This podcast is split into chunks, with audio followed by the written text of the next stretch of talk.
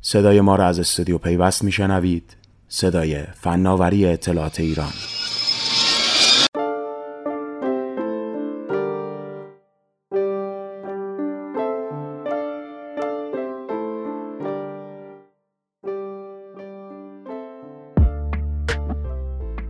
حدود چهار سال پیش بود که پدرش تو فیسبوک نوشت با اندوه فراوان و قلبی شکسته باید به همه دوستان و آشنایان آدریان اطلاع دهم که او فوت شده است. تو اون زمان هنوز علت مرگ مشخص نبود اما بعدها ظاهرا اووردوز ناخواسته تشخیص داده شد.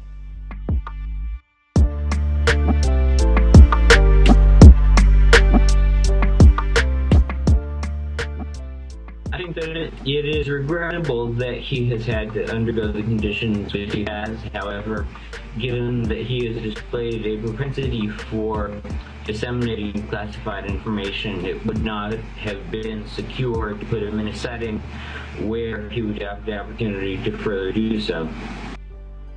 سلام صدایی که شنیدید مربوط به بیخانمانی بود که البته هکری جهانی شد البته من آیسانم از آیکست و تو چهارشنبه های پیوست.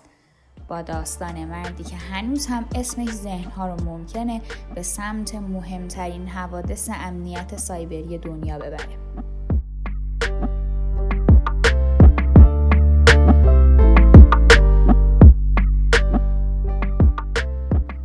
در واقع داریم درباره آدریان لامو حرف می‌زنیم.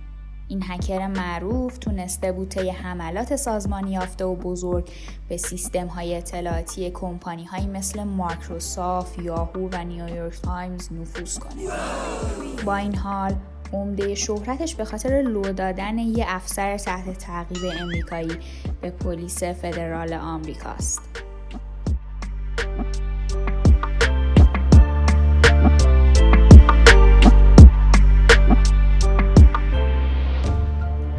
آدریان سال 1981 تو بوستون به دنیا اومد اما عواسط دهه 1990 برای یه شرکت رسانی عمومی کار کرد.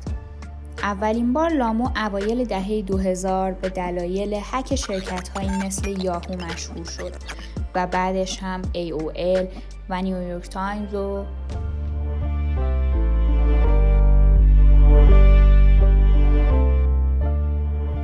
2004 به خاطر حک روزنامه محکوم شد. حک در واقع جایی اسمش رو به فهرست داخلی نویسنده ها اضافه کرده بود و با استفاده از این اشتراک سازمانی مبلغ 300 هزار دلار رو دریافت کرد. بعد این بود که آدریان به خاطر دادن اطلاعات درباره یک افسر مجرم به مقامات دولتی امریکا که بعدا به 35 سال زندان محکوم شد شهرت بیشتری پیدا کرد. هرچند باراک اوباما رئیس جمهور وقت امریکا تو سال 2017 درباره حکم اون افسر تخفیف قائل شد.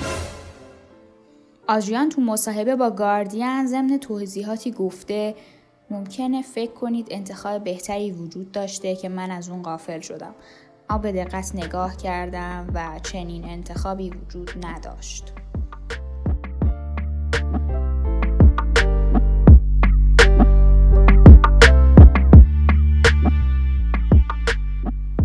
بر اساس چیزی که سایت وایرد نوشته این هکر اغلب فقط با یک کوله پشتی زندگی می‌کرده و با استفاده از کتابخونه های دانشگاه و ایستگاه های لپتاپ به اینترنت دسترسی پیدا می‌کرده. البته از اونجایی که در کودکی هم مدام در حال جابجایی بوده به عقیده خودش این سفرهای طولانی بودن که براش عشق ماجراجویی رو به وجود آوردن.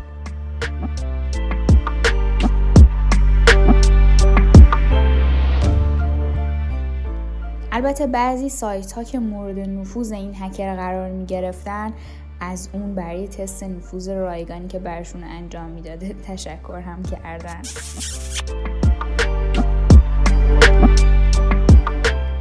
آدریان یه مصاحبه داره با democracy now.org که I don't believe it's possible to make that direct connection. Um, I believe that the video shows a one-sided accounting of the sequence of events, much in the same way that, as horrific as it was, the Rodney King video did not show the violence that led up to the unfortunate being that uh, sparked the resulting riots there.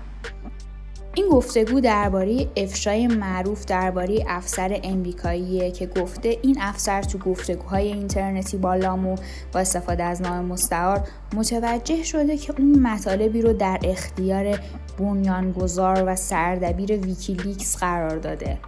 آدریان ضمن اظهار تاسف گفته اون هر روز تو ذهن منه.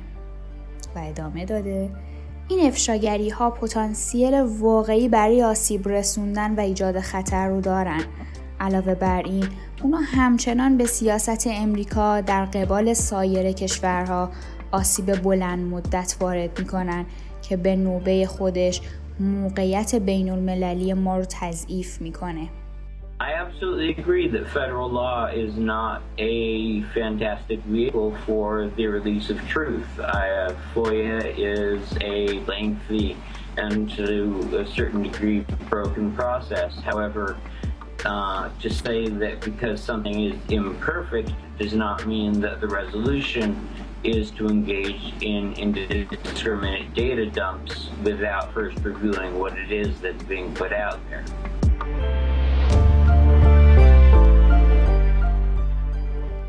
بعد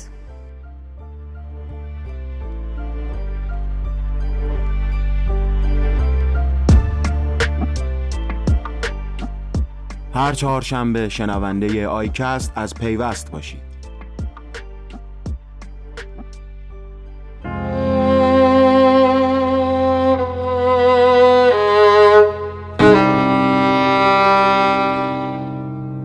پیوست رسانه راهبردی فناوری اطلاعات و ارتباطات ایران.